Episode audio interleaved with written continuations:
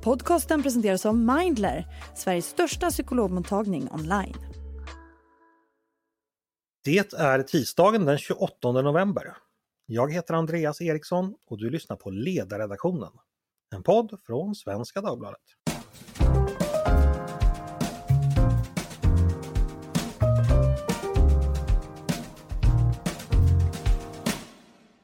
Varmt välkomna tillbaka till oss igen. Idag på förmiddagen presenterades en ny rapport från ESO, det vill säga Expertgruppen för studier i offentlig ekonomi, som handlar om den svenska narkotikapolitiken. ESO det är en självständig kommitté under Finansdepartementet som har till uppgift att ge underlag för samhällsekonomiska och finanspolitiska beslut. Helt enkelt redogöra lite för forskning så att politikerna kan fatta bättre beslut sedan. Och den här gången gällde det alltså narkotikapolitiken, närmare bestämt kriminaliseringen av narkotikabruk. Någonting som vi införde i Sverige 1988.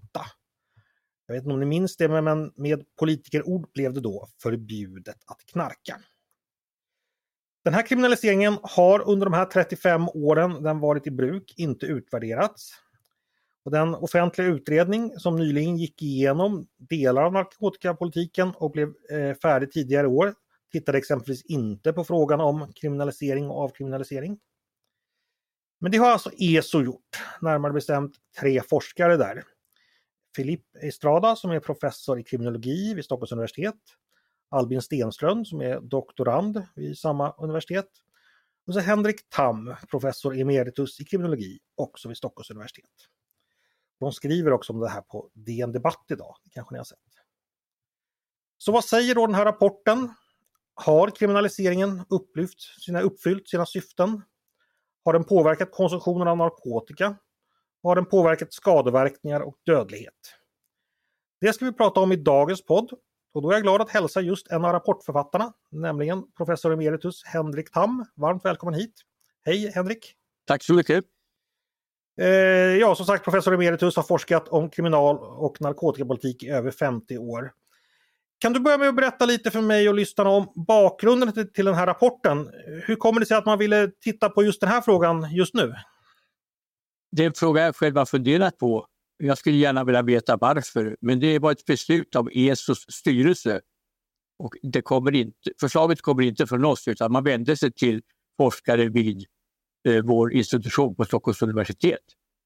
Mm. Sen kan jag tro att det här sker i en kontext om att allt fler länder, delstater och städer tycks inse att kriget mot narkotikan har inte varit framgångsrikt och det har medfört stora förluster på slagfältet. Mm. Okej, okay, det låter som en rimlig hypotes. Eh, jag tänkte vi skulle börja med att, att prata om historien. Hur kommer det sig att man kriminaliserade bruk av narkotika just 1988? Eh, vilka diskussioner var det som föregick det beslutet? Kan du bara kort redogöra för hur man tänkte på den tiden? När, när problemet blev ett samhällsproblem på mitten av 60-talet, då, då inriktade man sig på det, de grova brotten. Medan brukaren såg som ett offer och diskussionen stod egentligen bara på skulle man ha frivilligvård eller tvångsvård. Men mot slutet av 70-talet, runt 80, så svänger det här. Och man talar om det här är ett av Sveriges största problem och att det är brukaren som är problemet.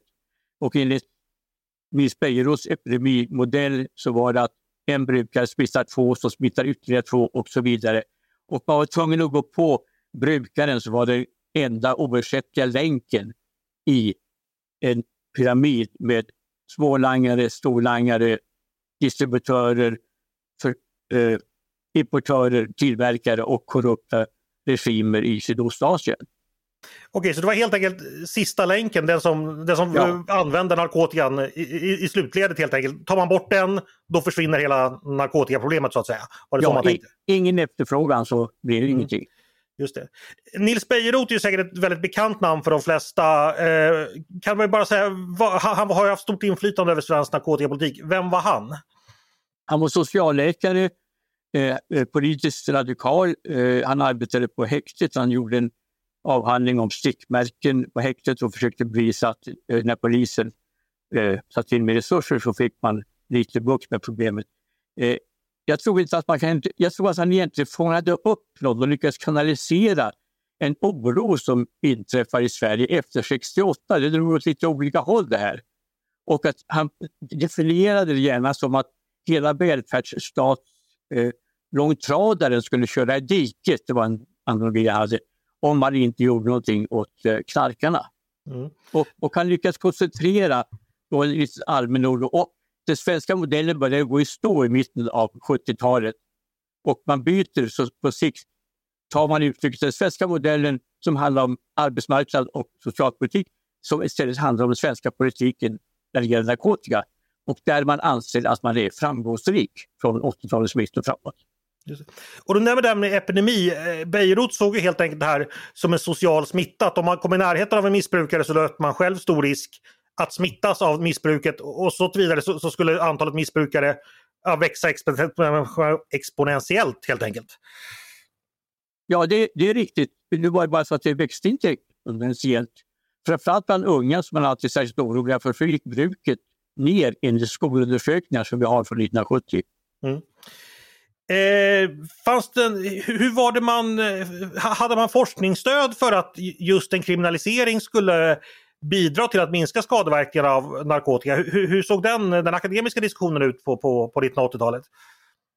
Alltså, I och med att man med, med en mer liberal politik där man fick åtalsunderlåtelse för mindre innehav för eget bruk så kunde vi inte se att man behövde någon kriminalisering av, av bruket. Och det var aldrig så lågt som inför 1988 när vi införde en kriminalisering. Mm. Om vi tittar samtidigt på våra grannländer och även andra länder i Europa. Var det här en vanlig åtgärd att kriminalisera också det egna bruket? Gjorde, gjorde man så, så, så på annat håll, andra håll också? Det är svårt att bedöma därför att man ska skilja på de facto och de jure kriminalisering. Man kan säga att vi kriminaliserar bruket. Men sen den stora skillnaden går ju i hur långt, vilka åtgärder är man beredd att vidta för att stoppa bruket. Och det är inte helt säker, men Sverige förefaller vara nästan det enda landet i Europa där man går in och masstestar i kroppsvätskorna. Man går alltså in i blodet och i urinen för att se om det där finns någonting som kan tyda på en avvikelse som ska följas av ett straff. Mm. Eh, Norge hade det tidigare, var en svensk en vapendragare till Sverige i kriget mot narkotika, men har lämnat den modellen. Mm. Utan det är just det här som är väldigt svenskt. Just det, och det ska påpekas då att det, det, som är kriminaliserat det är inte bara då att ha narkotika i fickan för eget bruk utan det är då att ha, narko, ha använt narkotika så man helt enkelt kan spåra det i kroppen. Även det är, är kriminaliserat i Sverige. Ja, och det, och det innebär alltså redan 88 var detta kriminaliserat men då hade man enligt polisen inte några verktyg för att konstatera det och det fick man 93 när man höjde straffskalan från böter till böter och fängelse. För det krävs fängelse för att polisen ska ha rätt att göra den här typen av ingrepp i människokroppen. Just det. Vi ska återkomma till det här med testerna. Vi ska bara säga några ord eh, om begreppet avkriminalisering respektive legalisering. För det är kanske många som blandar ihop det. För det finns ju en legaliseringsrörelse i många länder. Kan du bara kort förklara eh, hur, hur skiljer vi de här begreppen från varandra? Legalisering innebär att det inte bara är tillåtet att konsumera utan att också att ha, att odla, att köpa och försälja. Sen är det inte någon väldigt tydlig gräns till att enbart avkriminalisera och det är det som vi har undersökt. Därför vi har till exempel i Sverige eh, substitutionsmedel eh, för personer med problematiskt opioid eller heroinbruk. Eh, många delstater i USA har, där tillåter man ju eh, medicinsk marijuana. Eh, man har de som föreslår, bland annat Tyskland kommer att göra det, att du får odla cannabisplantor för eget bruk. Dock inte ha det i fönstret mot gatan. Mm. så, och eh, du har som i Spanien, du har, du har eh, eh, cannabisklubbar som är slutna. Du får alltså konsumera och odla i en sluten lokal. Och sen har holländska modellen som naturligtvis bara så, bara, det är illegalt det som kommer in men däremot har du rätt att på en coffeeshop sitta och röka på. Mm. Just det, och, och det, det, ni, men det ni tittar på just den här rapporten den här gången det är just avkriminalisering. Det är inte en utvärdering av legalisering, förstår jag, förstår jag rätt då? Ja, det är alltså en utvärdering av kriminaliseringen. Ja, just det. För att, för att, men det, sen har vi också ett avsnitt där vi tittar ut i världen, i alla fall i väststaterna och ser eh, vilken har effekten där varit av när man de facto har avkriminaliserat. Har det lett till en massa dåliga konsekvenser eller, eller bra eller, eller varken det ena eller andra? Det ska vi också återkomma för, men, men vi ska först ta, ta då den här st stora frågan. När, när, man, när man ska utvärdera någonting så måste man då förstås utvärdera mot någonting. Och då antar jag att ni har tittat på eh, vilka mål eller vilken målsättning man hade en gång i tiden när man kriminaliserade och i vilken grad detta har uppfyllt. Så, så vilka, eh, vad, vad hade man för förväntningar på kriminaliseringen? Vad, vad ville man åstadkomma med den? Man ville åstadkomma att färre startade och använde narkotika. Det var ett mål i sig och det var just att så få hade startat som man förde fram i internationella debatten och hävdade att Sverige faktiskt, vi har ett problem, men vi har en bättre narkotikapolitik än andra länder. Sen ville man naturligtvis också i förlängningen att färre skulle gå vidare till eh, det som i Sverige kallas för tungt missbruk, eller alltså ett problematiskt bruk och självfallet inte att de skulle dö. Och det var en, en teori som faktiskt hämtades tror jag, från nykterhetsrörelsen, nämligen att, att pröva cannabis är inkörsporten, eller på engelska stepping stone, till eh, de grövre, eh, eh, de all, den allvarligare konsumtionen och de tyngre narkotikasorterna. Det här tror jag många känner igen från narkotikaupplysning i, i skolan och liknande, att ja. det, det, är, det är en stege så att säga. Eh, ja men okej, då, då, då går vi väl på själva kärnfrågan då, er utvärdering. Om vi börjar med det här med konsumtion av narkotika. Har det påverkats i Sverige av eh, kriminaliseringen? Och i så fall åt vilket håll? Vi har mått på konsumtion bland 15-åringar i skolan. Vi ser ingen som helst förändring efter 88. Efter 93 när vi la in fängelsestraff, då ökar faktiskt andelen som prövar. Jag tror inte det är ett kausalt samband. Men det går inte att se att detta skulle haft någon effekt på själva konsumtionen. Och det här med eh, tungt missbruk då, eh, att man skulle hindra att folk hamnar i det. Eh, har, har man lyckats uppnå målet i det fallet då? Där eh, hade man en kraftig ökning, absolut absoluta tal en fördubbling från slutet av 80-talet till sekelskiftet. Sen upphörde man med de här undersökningarna, men gjorde vissa skattningar som pekar på att det inte hade minskat. minskat. Och nu säger Folkhälsoinstitutet att det kommer en dag eller vecka så kommer det en ny skattning. Då får vi se var den hamnar. Okay. Och slutligen det här med, med, med, dödsfall då. Kunde man minska narkotikadödligheten genom att eh, kriminalisera? Dödligheten är svår att mäta, speciellt när man har ett, ett jämförande perspektiv. Eh, jag tror lite att Sverige bind, har bundit ris åt egen rygg genom att man var så angelägen att, att lyfta fram narkotikans skador. Så man kanske tolkade att det här var ett narkotikarelaterat dödsfall där andra länder skulle gjort något annorlunda. Men de måste vi ha. Vi har tagit fram alla fyra som finns. Då pekar alla väldigt tydligt på en kraftig ökning av narkotikarelaterad dödlighet till för ett par år sedan. Möjligen fick den en extra skjuts av fentanylen häromåret, eh, att den nu går lite ner. Men den långsiktiga trenden är väldigt tydlig. Mm. Som vi sammanfattar där att konsumtionen eller hur många det är som prövar överhuvudtaget eh, påverkas inte av kriminaliseringen. Däremot så ökar då det tunga ökade i alla fall till en början det tunga missbruket till högre nivåer där det sedan legat hyggligt stabilt, i alla fall vad vi vet. Och dödligheten har också ökat. Är det en ungefärlig sammanfattning om vi, av utvärderingen? Det var en bra sammanfattning av vår rapport. Tack så mycket. Ja. Jaha, eh, varför, har du, varför är det så här då? Det kanske inte ni har tittat på men i vanliga fall så det är en intuitiv tanke att vill man stoppa ett beteende då förbjuder man det. Det gjorde man med, med barnaga och då slutade folk slå sina barn. Man ville inte att folk skulle köra utan säkerhetsbältet. Då skaffade man lag på att det skulle bli säkerhetsbältet. Men, men här verkar inte lagstiftningen ha, ha fungerat helt enkelt. Har ni funderat någonting på det? Nej, vi kan bara se att det är så i hela världen. Det finns, eh, FN har vid ett antal tillfällen betonat vikten av att vi ska ha ett narkotikafritt samhälle i hela världen och sen sätter man upp vissa mål och sen när man kommer till nästa möte så har man naturligtvis inte uppnått detta. Man kan ju möjligen göra en parallell med, med eh, alkoholen och förbudstiden i USA. Mm. Jag tror man fick vissa positiva effekter. Det var färre som dog i skrumplever. Men så fick man organiserad brottslighet och man fick ingen legitimitet i befolkningen. Så man avskaffade efter 13 år. Mm. Och ett skäl är väl då på samma sätt med narkotika det finns inga tydliga offer.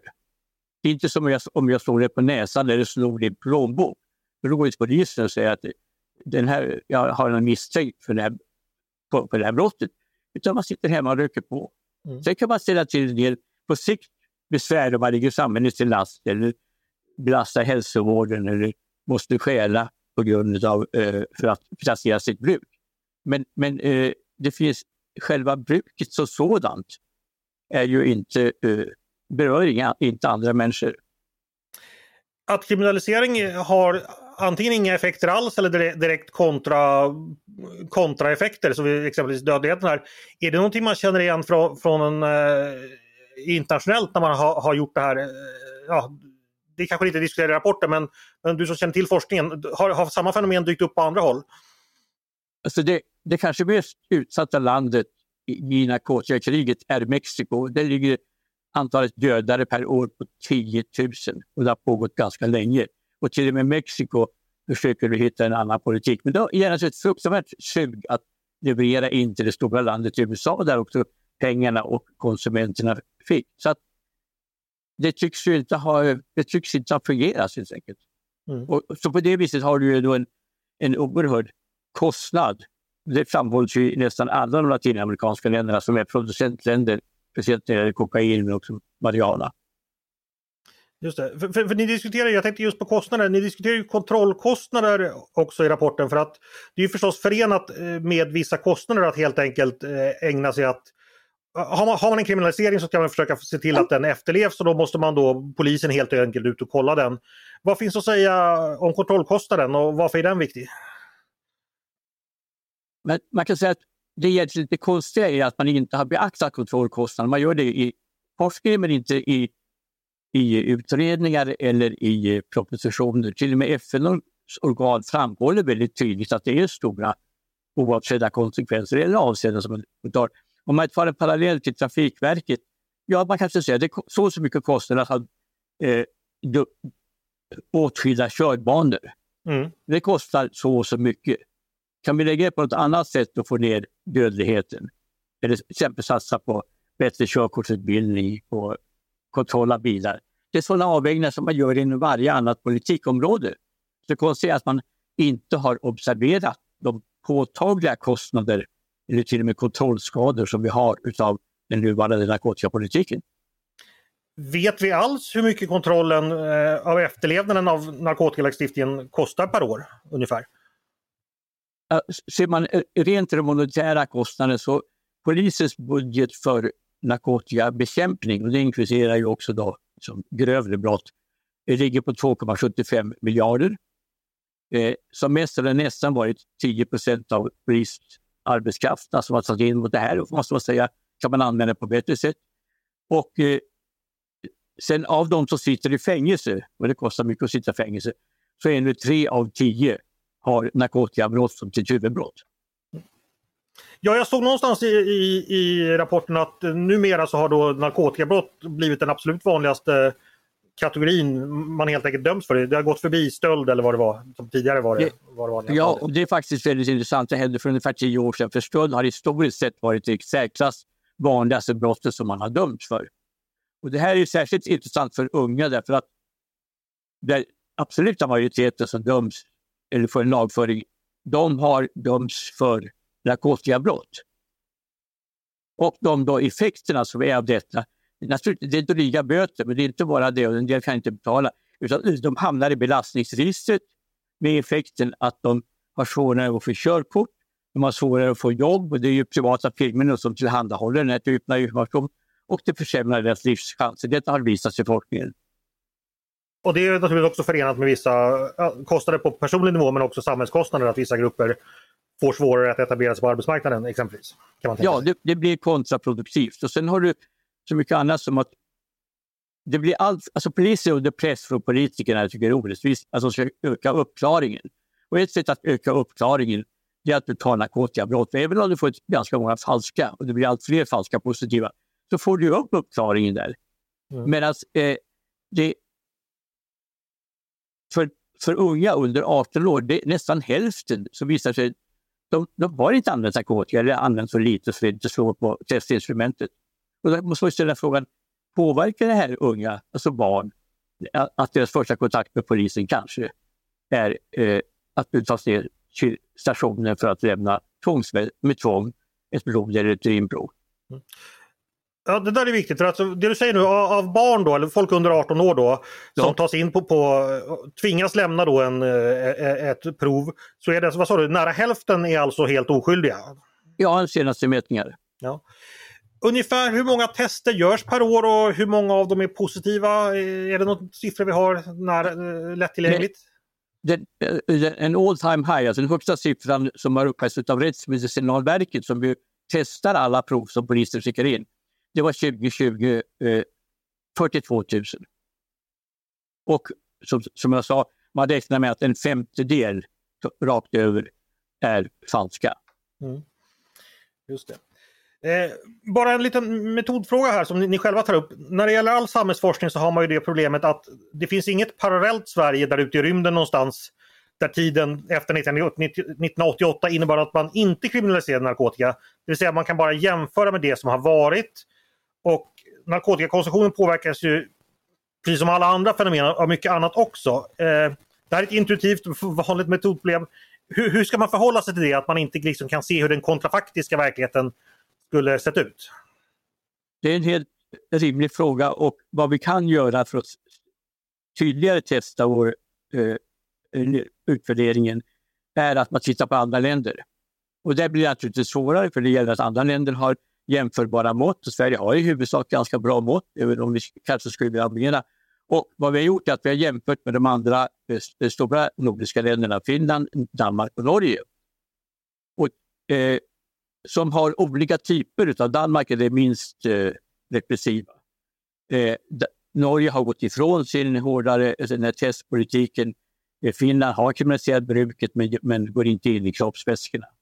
Och, och då har Sverige minst eh, skadereducerande politik och hårdaste straff och är det enda som då går in i kroppsväskorna i stor utsträckning och gör masstester. Vi kan inte se att Sverige har kommit ut bättre när det gäller dödligheten. Tvärtom så ökar den väldigt kraftigt i Finland och Sverige som har den hårdare politiken. Eh, det på, när det gäller ren, alltså andelen unga som använder, ja då ligger vi något lägre. Men eh, vi kan inte heller se på det som polisen ofta för fram, med anskaffningsbrottet, stöld. Att man skäl för att finansiera sig. Det utvecklas exakt lika i fyra länder. Eh, de här slutsatserna ni kommer fram till, är det här någonting som överraskade dig eller är det här tämligen känt inom forskarsamhället innan att det är ungefär så här det ser ut? Det, det var nog ganska känt inom forskarsamhället och jag drar ju på andras forskning också lite vad jag själv har gjort tidigare. Eh, det, för mig personligen så var tillskottet eh, ja, att vi gjorde ganska, eh, tog upp, gjorde väldigt systematiskt men att vi också fick en genomgång utav eh, forskningen i andra västländer.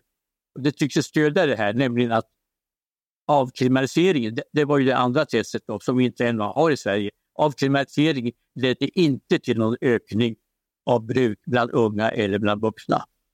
Så är det. Vilka exempel har ni tittat på då som, som så att säga, eh, är relevanta i det här fallet? Kanada, delstater, framförallt Portugal som är det stora eh, diskussionsämnet. Uruguay hör ju till de som har legaliserat men väldigt reglerat. Eh, jag minns inte om det var där. Men att, när, vi, när vi sammanfattade, vi gick ofta på så kallade metastudier där man har tittat på många länder i förhållande till en fråga och de säger det ökar inte. Legalisering har lett i vissa länder till en ökning. Sen kan man fråga sig om, om det i sig är allvarligt. Det allvarliga är ju om man sen går vidare till ett tungt bruk och om man dör. Men vi hittar inte att det ökar när man enbart har avkriminaliserat. Just det. Eh, ja, och ni, ni landar också i att ni, ni rekommenderar en avkriminalisering även i Sverige. Hur ska en sån i praktiken genomföras för att eh, få bästa resultat? Ja, som slutrapporten med varm hand så lämnar vi över detta till en utredning som ska klara, klara, klara ut detta. Ja, men jag tänker, behöver den kombineras med, kombineras med andra åtgärder som sker parallellt eller behöver den förbigås av några eller för föregås av, av, några åtgärder? Eller finns det någonting att säga om det? Ja, jag skulle vilja ytterligare titta lite på, som visar upp med bara något, det är hur själva belastningsfördelningen ser ut bland de som använder narkotika. Därför vi har ju en diskussion i Sverige att det mycket handlar om partysalkare eller tillfällesbrukare och, och det låter så bra, de kan väl skärpa sig och de är också mottagliga för ett straff i princip. Men alltså det visar sig att, att den stora delen Och det är den som påverkar marknaden. Den ligger på storkonsumenter och i stor utsträckning på de som har ett problematiskt bruk. Och det implicerar en annan typ av åtgärder politiskt än om det gäller att få eh, folk som har ett jobb och sköter sig bra att, att inte använda narkotika. Mm. För det här hör man ju ofta mer och mer dyka upp i debatten att eh, eh man kan inte bara se brukaren som den typiska missbrukaren. Det finns allting från, ja, som du säger, man har ett bruk som inte påverkar ens sociala liv eller ens hälsa särskilt mycket tills att man ja, är ganska mycket påverkad. Vad, vad, tycker du personligen? Bör vi liksom dela upp det här i olika grupper och inse att olika åtgärder passar olika grupper? Alltså helt enkelt eh, komma bort från den här blicken, synen på att vi har ett stort missbrukarkollektiv som är ganska enhetligt. Ja, problemet i svensk debatt har varit att man allt, allt, miss, allt bruk är missbruk. Alltså man blandar ihop en, en juridisk definition med en hälsomässig definition och det är bara förvirrar debatten. Eh, Danmark är intressant för de har så alltid varit det mest liberala eh, landet i de här frågorna. Där har man gått lite mot den modell som du, eller det du ställde i frågan, nämligen att de som är, har problem, de ska enligt välfärdsstatens logik få hjälp. De som bara är feströkare, de har man skärpt straffet för. Och det, eh, det kan man ju, problemet i den svenska debatten är att det har då politiserats. Att från vänsterpolitiskt håll så säger man att de i de rikare förorterna bidrar till morden i de fattigare förorterna genom att gå dit och, och, och, och köpa, eh, och köpa narkotika. Men igen, det pekar på, där skulle jag vilja få lite mer information, det pekar på att det är ganska tunga grupper som är storkonsumenterna. Och där eh, måste man...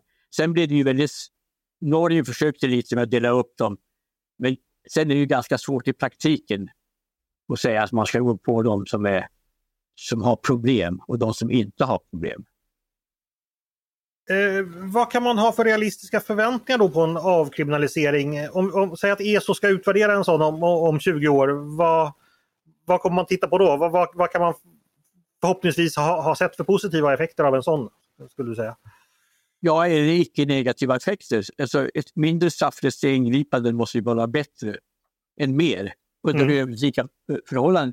Men i första hand ska man naturligtvis titta på om man har fått negativa skadeeffekter. Inte detta att ha prövat eller använda det då och då. Utan om man eh, flera människor hamnar utanför samhället, de går ner sig, de kan inte klara ett jobb, de ligger eh, sina föräldrar till last, också sjukvården och slutligen dör. Det är det ena. Men det andra är, och det är det vi försöker lyfta fram, det är, har man minskat det vad vi kallar för kontrollskadorna, eller kontrollkostnaderna. Det är, det är ett mål i sig. För en del säger ja det är möjligt att ni har rätt, men alltså, det är väl dumt att avkriminalisera. Eh, det kan ju finnas risker med det. Ja, det kan kanske finnas risker med det. Men vi måste också beakta att det har haft det har väldigt stora kostnader att vi eh, eh, har kriminaliserat bruket och sen tillämpar en ganska hård politik från polisens och eh, rättsväsendets sida. Mm. Eh, rapporten släpptes ju som sagt eh, tidigare idag så den är väldigt färsk. Har ni hittills hunnit få några reaktioner på den? Ja, de som sympatiserar med oss förstås har sagt att det är bra. Sen eh, har vi ju från nykterhetsrörelsens organisation som också är narkotikaorganisationen, eh, fått eh, kommentarerna att de är besvikna. Men jag förstår inte varför. Mm. Ja, att det inte låg i linje med deras politik är en sak. Men, men det är ju så, det, det, vet ju du också att narkotikapolitiken det är ju ett politikområde som traditionellt kännetecknats av ganska låsta positioner. Eh, ganska hårda ord. Har man avvikit från tidigare konsensus så har man ja, helt enkelt fått ganska mycket skit. Eh, jag vet inte om du som forskare har, har, har, märkt av det men jag som håller på med politik vet ju att det har varit så tidigare. Vad, vad tänker du om det svenska diskussionsklimatet? Eh, har det sett ut så? Är det en riktig iakttagelse? Och har det i så fall eh, lindrats på senare år? Ja, jag har ju själv känt av det. Jag har ju varit ganska länge i den här eh, politiken. Eh, sen har det ändrats, jag säga, relativt sent, fem, sex, sju, åtta åren. Att man pratar om det på ett annat sätt. Och jag menar, många som inte tycker om resultatet av vår rapport kommer säger att ja, men det här var ju bestämt på förhand. Vilket det inte var och det finns varianter på det. Men vad vi hoppas kunna bidra med och visa att det går att diskutera även så ideologiskt eh, impregnerade frågor som narkotika. Det går att diskutera det rationellt, det går att ta fram mått som aldrig är perfekta, men säga ja, men det här verkar ju inte som det har givit något, här finns ju problem. Och att eh, vi, våra utredningar föregicks för en månad sedan av att Narkotikautredningen släppte sin rapport. Och det, som du nämnde. Och det gällde enbart vården. Men de säger att vi måste bort från svenska mottot för narkotikapolitiken. Sverige narkotikafritt samhälle. Och ersätta med Sverige skademinskande samhälle. Därför att det ligger så att säga, en våt filt över diskussionen. Och man kan liksom inte diskutera. Och det gör också att tror jag, de politiska partierna sitter och lurpassar på varandra. Om någon sticker upp och säger att här kanske vi kan deltidsbasera, då kastar sig alla de andra över. Utan alltså man, om man kanske med utgångspunkt i de här två utredningarna som har kommit, forskningsrapporterna, kan man då kanske börja diskutera på ett annat sätt.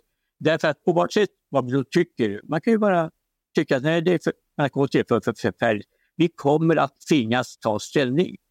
Därför att man ändrar sig i omvärlden. Vad händer när man successivt också ändrar sig i våra nordiska grannländer? Och det största landet i EU, eh, eh, Tyskland, inför nu en reglerad eh, legalisering på prov i, i, i fem år. Ja, eh, vi ska bösa ihop det, men det är en fråga jag naturligtvis också har. Nu har ni inte tittat på så mycket på legalisering, men, men, men, vad säger du själv om det eh, för svensk del? Tror du att det är någonting som precis som avkriminalisering skulle vara någonting du, du skulle rekommendera svenska politiker att gå åt det hållet? Och i så fall varför eller varför inte? Ja, jag går för också att säga, jag tror att det kommer någon sorts legalisering. Om jag, om jag tycker att det ska vara det, det är jag mer tveksam på. Men vi, på ett sätt så sitter vi ju på parkett eftersom ett antal länder har legaliserat eller tar, eh, och förbereder legalisering. Då kan vi se hur gick det där? Vilka var vinsterna och vilka var kostnaderna? Och sen kan vi ta ställning till det. Men jag, jag tror att det, det pressar på. En parallell kanske är när vi gick in i EU. Sverige har ju en, en restriktiv alkoholpolitik. Själv tycker jag, jag de som tycker att det är bra. Medan eh, vi tvingades ju då sänka priserna för annars skulle vi få för mycket smuggling. Det, det, man måste göra en balans däremellan. Ja, och Systembolaget anpassade sina öppettider och införde ja, självplock. Och, man, precis. Ja, det, det är riktigt. Eh, ja, en sista fråga. Vad hoppas ni få... Hoppas, ja, tror, tror du politikerna kommer, kommer lyssna på er i det här fallet och eh, närma sig avkriminalisering? Jag är lika undrande som du där. Eh, det måste till att ett politiskt parti tar tag i frågan. Eh, som forskare är jag intresserad, för jag vill gärna ha, kunna skriva en artikel till som handlar om reaktionerna på vår rapport. Just det. Eh, kommer säkert kanske få lite reaktioner från några av våra lyssnare. Stort tack Henrik Tam för att du gästade podden idag. Det var väldigt intressant att prata med dig. Tack så mycket! Tack för att jag fick vara med. Tack för idag. Och tack också till er som har lyssnat. Jag hoppas ni tyckte det var lika intressant som jag gjorde. Det ni har lyssnat på det är förstås Ledarredaktionen, en podd från Svenska Dagbladet. Ni är varmt välkomna att höra av er till redaktionen med tankar och synpunkter, det vi precis diskuterat. Jag misstänker att det finns ganska mycket tankar och funderingar och åsikter där ute. Eh, men ni är också välkomna att höra av er om ni har idéer och förslag på vad vi ska ta upp i framtiden. I båda fallen så är det bara att mejla till ledarsidan snabla svd.se. Dagens producent, han heter Jesper Sandström. Själv heter jag Andreas Eriksson och jag hoppas vi hörs snart igen.